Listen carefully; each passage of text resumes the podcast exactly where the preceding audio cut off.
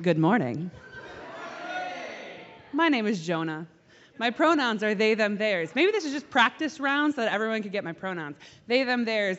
And uh, I am the lead pastor here at Zao MKE Church. It's so wonderful to be with you all this morning um, and this Pride weekend as we launch our summer series, Sunday School Horror Stories.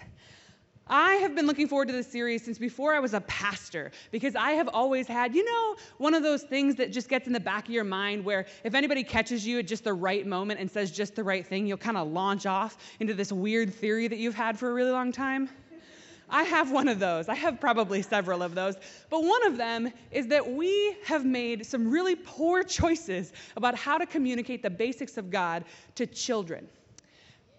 And, and it seems like our main criteria for what stories to tell children are whether those stories feature children or animals.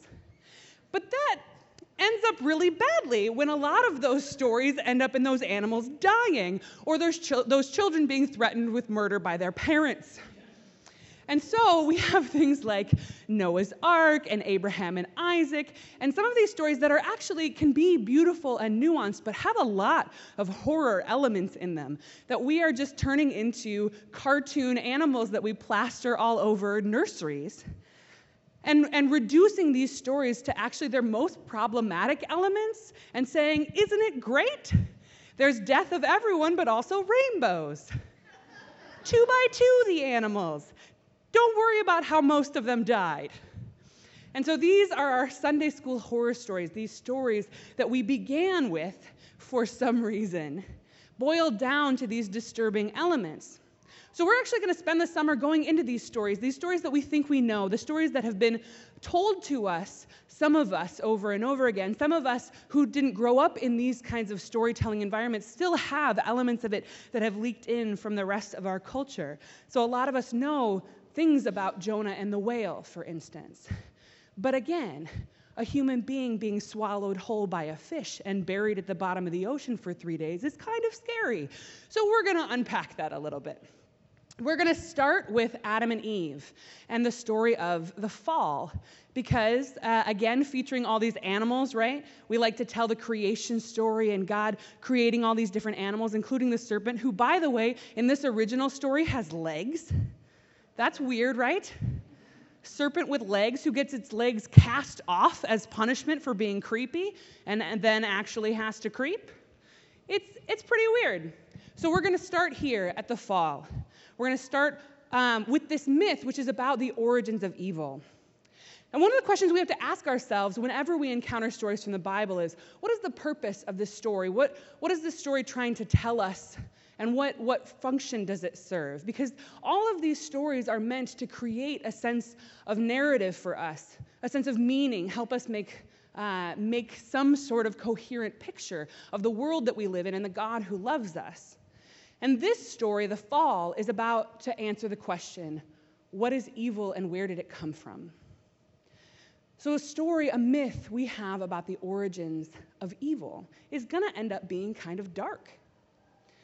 Because in other religions, in other religions that were common around the time that we were codifying these stories and saying, this is our God, this is the way our God acts in the world, there were other cultures who had many gods. And cultures with many gods got off the hook pretty easy because they were like, oh yeah, some of those gods are crap. Some of those gods are real mean. some of those gods are evil. Some of the gods are good. Some of the gods are evil. And so evil comes from the evil gods, and you know, it's all just kind of a mess up there. But monotheism, that says there is one God, there is one God, and our God is good, has then a problem. Because anybody with their eyes open looking around the world says, okay, but everything is not good. So where does that come from? And we find ourselves looking at one another and looking in the mirror and going, well, if God is good and the world has evil in it, it must have started somewhere, right? And so this is a story of where our evil comes from, where we have fallen down, and what is most bad about us. That story has been used over and over again, then, to convince people that they are ultimately bad, to keep people in a sense of shame. But we're going to unpack it in a different way today and talk about a lot of different ways to look at it. To say, hey, maybe these origins of evil, instead of making us hate ourselves, instead of inspiring us to misogyny and homophobia, as this story so often does in our culture, this story can free us toward liberation, toward embrace of one another and of difference. So we'll do our best. But we're going to start with the story as many of us have been told it. I tried to find a short, generic YouTube depiction of the story as we tell it to children. There are a lot of problematic elements. Later, I will ask you about them and you can shout them out. So I just want you to take note of what's going on in this story. Do we have it ready? Do I need to put this mic somewhere to cue it to?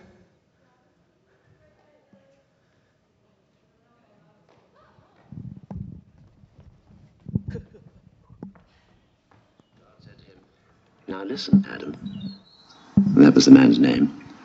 You can eat the fruit, climb the trees, paddle in the rivers, and jump over the bushes. And there's one thing you must never do. You must never eat the apples from the big tree in the middle of the garden. Because that tree tells you what is good and what is bad. Adam said, What's bad? Well, never mind, said God. You go and have a nice time and forget all about that tree. God peeped out of the sky quite often to see how Adam was getting on, and soon he realized Adam was lonely. God thought, he hasn't got any friends, no one to talk to. He'll become unhappy soon. So one night, when Adam was asleep, God made a woman to be a friend for him. He called her Eve.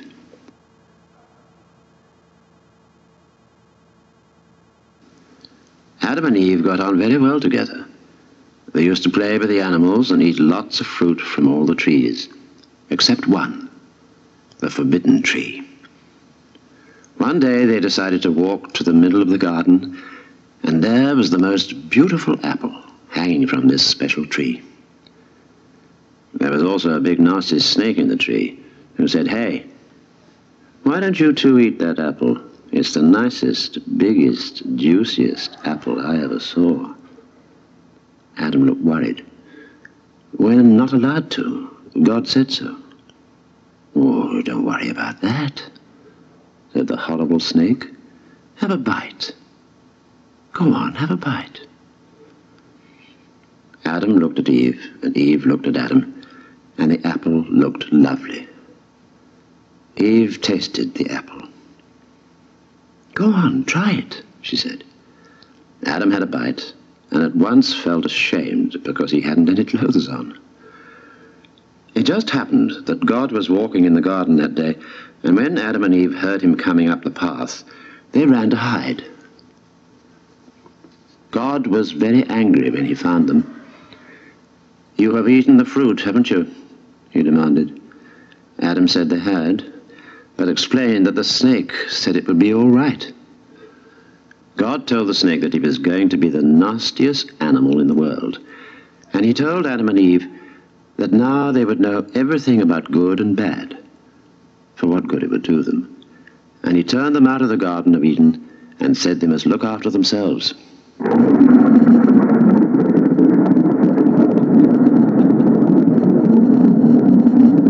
There was a great storm, and God went back to heaven leaving a flaming sword to make sure nobody touched the tree again.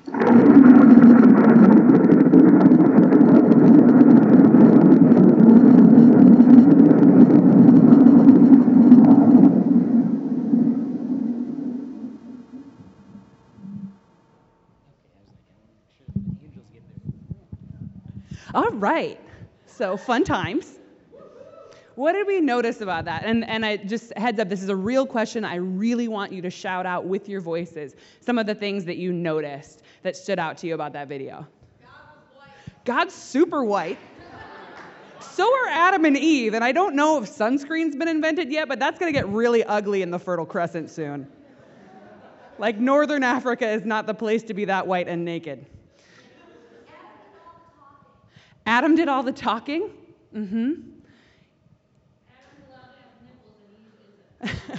Adam is allowed to have nipples and Eve is not. Other things we noticed. I heard something over here. God is what? God's a person. God looks exactly like the human beings. What do we got? So here we have this story that, that very much looks like the, uh, the white, uh, it sounds like British, right? They're talking about trousers.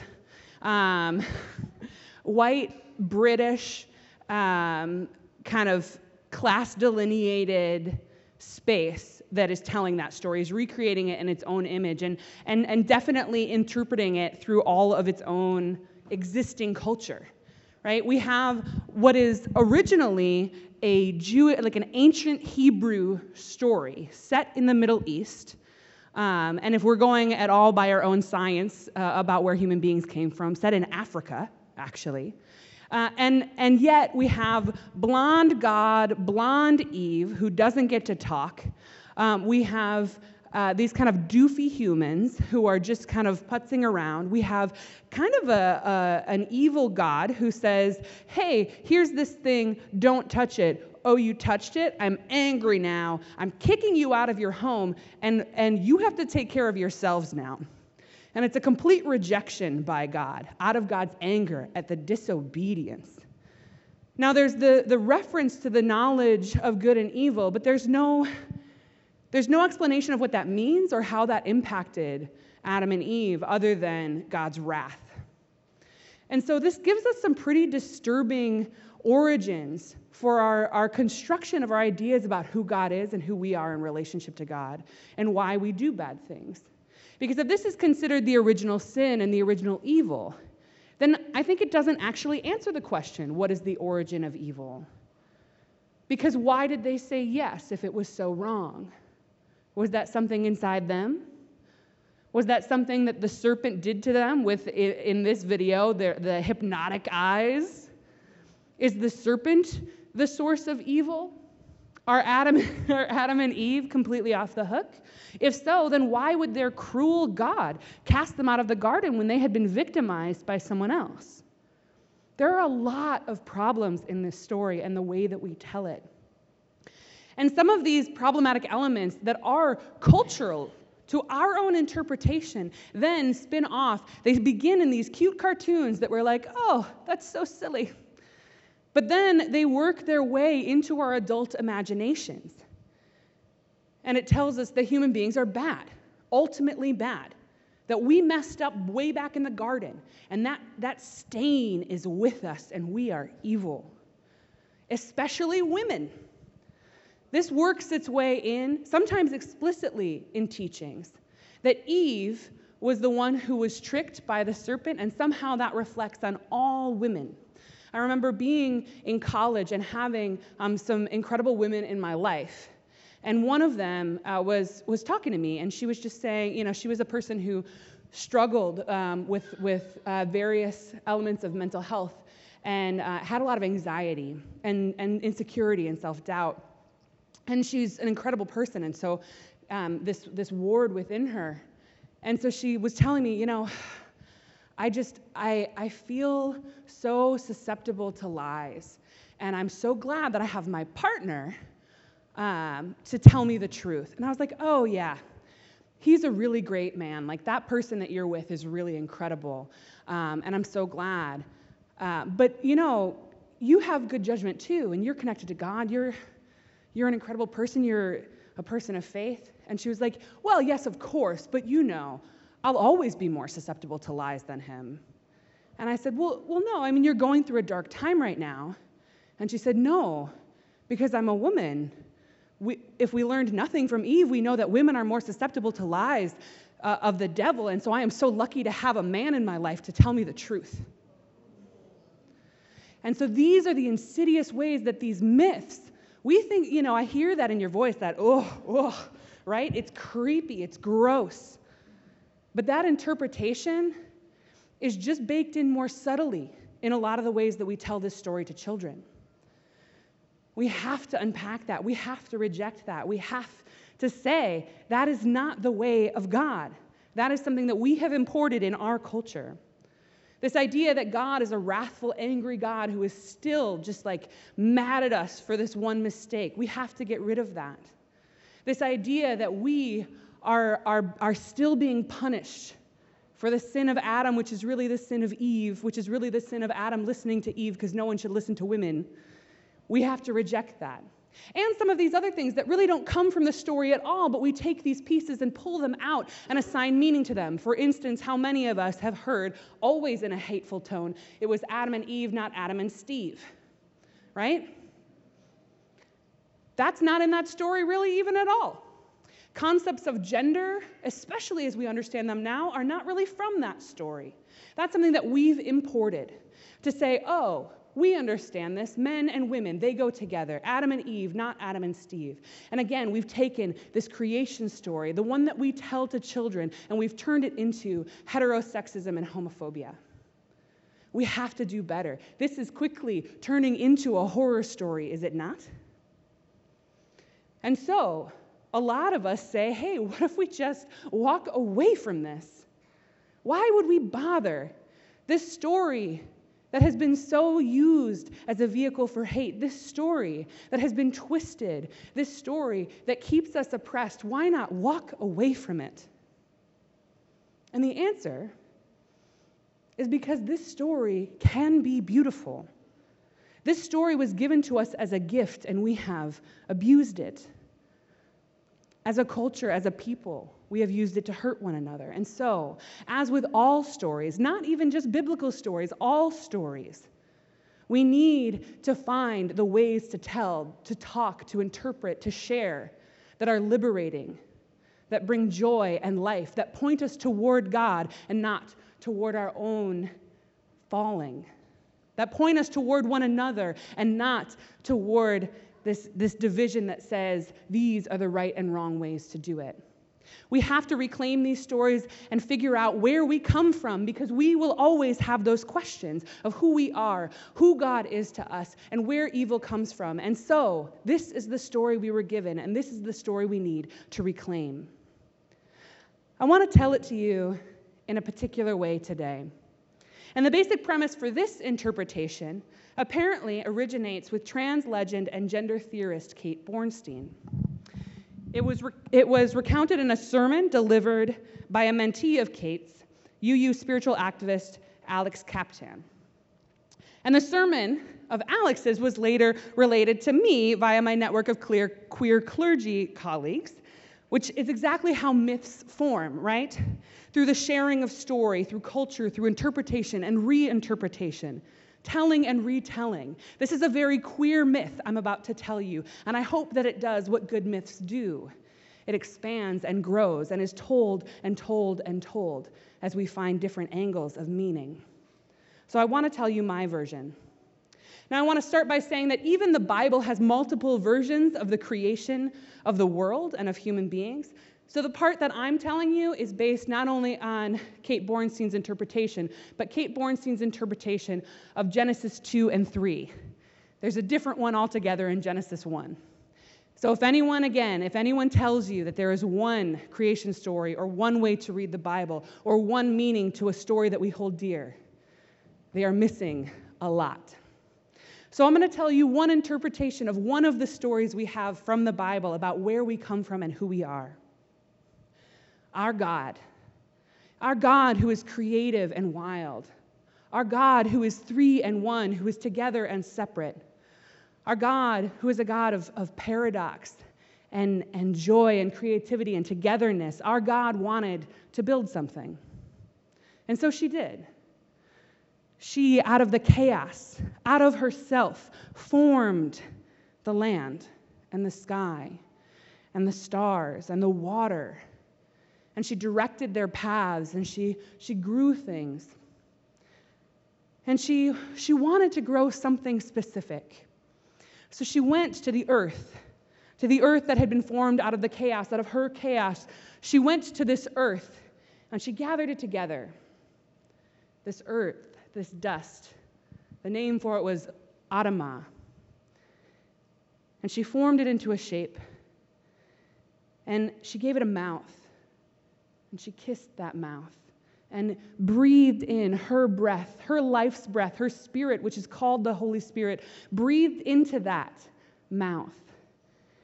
And from that dust, that dirt, dirt, that Adamah, this creature, now full of the breath of life, arose. And she said, Adam, hello, I have made you. You want to hang out? So she invited Adam into this garden that she had grown, and she said, I want you to, to till it and take care of it. Everything grows here. Everything you'll ever need to sustain yourself grows here. And I want you to take care of this garden with me. And so the Adam was like, Cool, this is literally all I know. Great.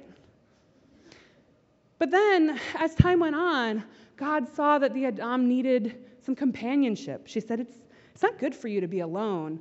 So let's, let's make you a partner. And so she, she got back to her creating the way that she had created other things. And, and she created them and she said, Here, you can name them. You see them for, for what they are. You name them. So he met the first one and named it Ladybug. And the next, and called it a gecko. And the next, he called a sheep. There was relationship and joy and particularity because the Adam could see each of these things for what it was and call it by name. But it was clear that there wasn't yet an equal for the Adam. And so God said, okay, all right, that was a good try, but I want to try something different. I will make you from you. The way that I made everything from me, from my chaos, from my deep waters, I will now make from you another you who is truly your equal. So she put the Adam into a deep sleep, pulled out a piece of the Adam, the rib, and created another, another earthling, another dirt person, which is what Adam means, made from Adamah, the earth. And so now there were these two earthlings, these two dirt people who woke up together. And the first Adam said to the partner, At last, at last you are flesh of my flesh, bone of my bone.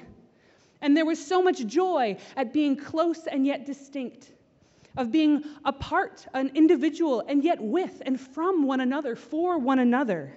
And in this way, we know in our own context, this is why we come together in love and people become one flesh together because we are all of one flesh. We return to our point of origin and find one another together and yet distinct in the same way that the God who created us is three and one. We, God's people, God's earthlings, unite with one another, find our flesh, the flesh of our flesh, to be close to one another, and yet ourselves. And so God celebrated with these two creatures and said, This garden is yours. Work together, do this, live this life. I provided for you everything. And so they hung out in this garden. And in the garden, there were fruits of all kinds. I like to think that these fruits each held different ideas and promises. That some of these fruits held joy or sorrow, or mathematics, or quantum physics, or falling in love, or rigorous debate, or color theory and poetry. Now, God was a wise God, and so she knew that one of these trees might be dangerous to her earthlings. It was the tree of the fruit of good and evil. You see, this tree had an idea that was very tempting and seductive to her earthlings. It was this idea of binary that some things are good and some things are evil, and that those things are directly opposed to one another. And so, one day, connected to the, the flurry of life in the garden, chatting with the animals the snake, the serpent that they were charged to take care of, the two earthlings did decide against the recommendation of their beloved God to taste that fruit. And when they did, they learned of binary thinking. They learned of either or, of good and evil in opposition to one another. And they began to categorize everything. This was different than the naming that they had done, that joyful naming that came out of a relationship that says, I see you and I give you this name that is yours, that is for you. No, this, this was different. There were two options always good or bad. They didn't start with all of them, but eventually they, they made many different binaries. From good and bad came black and white, came man and woman. We see this play out in our culture in so many ways male and female, civilized and uncivilized, straight and gay, white and black, able and disabled, and on and on and on. And with that binary, with that sense of one or the other, fell away all the nuance and complexity. Things had to fit, and so they were reduced. They were less than they were before. And with that binary came hierarchy. One of those categories was always better, which meant that one of those categories was always worse and subject to the other. And this was the origin of evil in our world. This good or evil not complexity. This pain came from all of that nuance falling away. And we were left with just this simple, stripped down, empty either or. Because that either or came with hierarchy, it came with judgment. Male was better than female. Other things were better than other things. Good was better than evil. And with judgment comes shame. And so the Adam and the Adam's partner, they looked at each other and they saw some things that were good and some things that were evil. And so they covered themselves in their shame. Their carefree understanding of one another as complete and complicated human beings left. And now they only saw what they liked and what they didn't like, what was good and what was bad. And so they covered themselves in shame. And their God, came upon them, hiding in shame, and was confused for a moment. said, What are you doing? My perfect beings. Why are you hiding? And God sensed their shame, and she was devastated.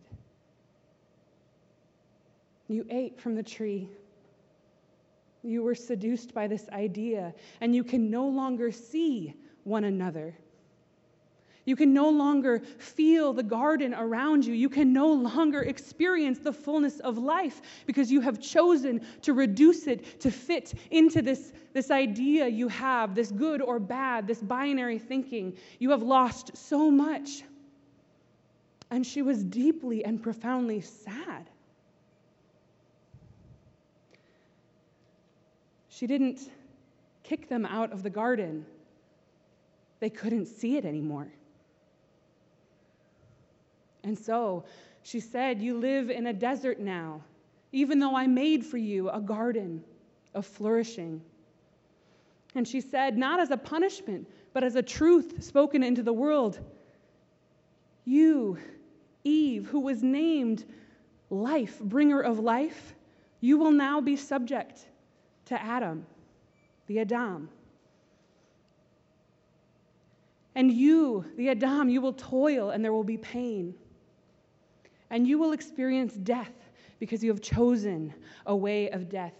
You no longer live in paradise because you can't see it. God knew what these binaries do to us, what this concept of some are good and some are evil does to our spirit, to our sense of reality. Do we experience this in our own lives? It is so instinctive in us to categorize one or the other, to fit people into boxes, to fit ourselves, to try and make sense of the world around us. When Alex preached their own version of this story, they noted whenever we meet a new person, we are trained to make a split second decision about what they are white, black, able, disabled, rich, poor, male, female. We are stuck on the illusion that all people are one or the other, that this information somehow helps us make sense of the world and helps us stay safe. Because with that shame and judgment also comes fear. And we live in fear of one another, that someone else is bad. Maybe we live in fear that we are bad, that we have to prove to ourselves that we can fit into that good category. But these are lies. These don't come from the garden and they don't come from our God. We know that. Black and white, no such thing. Male and female, sorry, fam. Science is in on that. And it's not what we thought. Sexuality, uh, fluidity, anyone? It's like looking at light itself and saying there is light and dark when we actually know better. That there's a whole spectrum of light in there, that we can filter it and bend it, can make it appear in many ways. But inside, we know there's a whole rainbow in there. We used to be able to see that rainbow. We were made to see every piece of that spectrum. And yet, we've chosen what is simpler, what is easier. And it hurts us. This is the way of death. And with it comes misogyny, heterosexism, homophobia, transphobia, and ultimately racism, white supremacy, ableism, and more. This is the way of death. One of the binaries that caught the Adam and Eve was the binary of life and death. Because God, who is a gardener, knows that life and death is a cycle, that we live and we die and we go into the earth and we live again. And that this cycle is ongoing and that this cycle actually is for life. But the Adam and Eve, they were tricked by this binary thinking. They were tricked into thinking there is only life and death, that they would live and then they would die and there would be nothing more. And they live in that fear, they live in that shame. And that is a shame and a fear that we have inherited.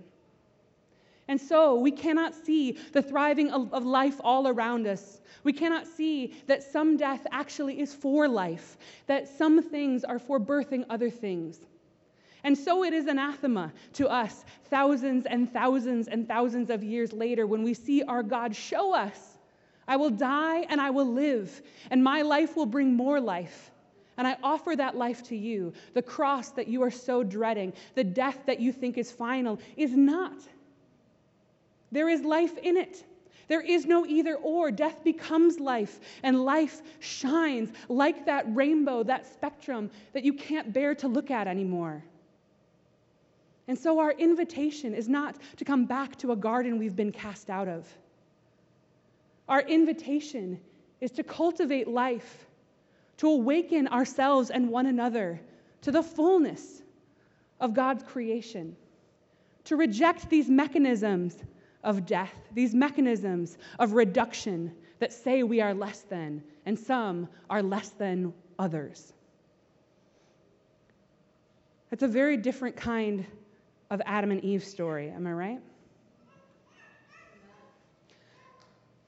This is the way that we can retell. This is the way that we can reclaim. This is the way of liberation.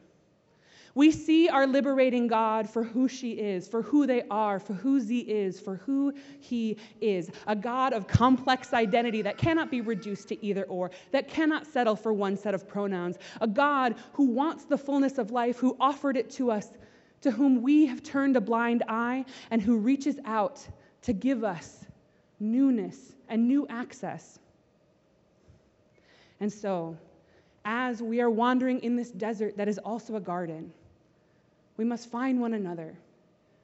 We must vision together, and we must reach back and reach forward into the fullness of that spectrum, of that rainbow on this Pride weekend. Am I right? And not settle for light and dark when we can have the rainbow of it all. Will you pray with me? Good and holy God, we have become so accustomed to reducing ourselves and one, one another. And we have been told that it is the way of things, that is our punishment. And yet, God, you want so much more for us. You have offered us so much more, and you have given us the capabilities to do and be and experience so much more than that either or thinking. God, we pray that you and your truth would burst forth, that we could embrace the fullness of your creation, that we could see that throughout the stories that are told in your name, that we could reclaim them for life, love, and liberation, and never settle for crumbs. Amen. I'm going to ask you all to uh, stand.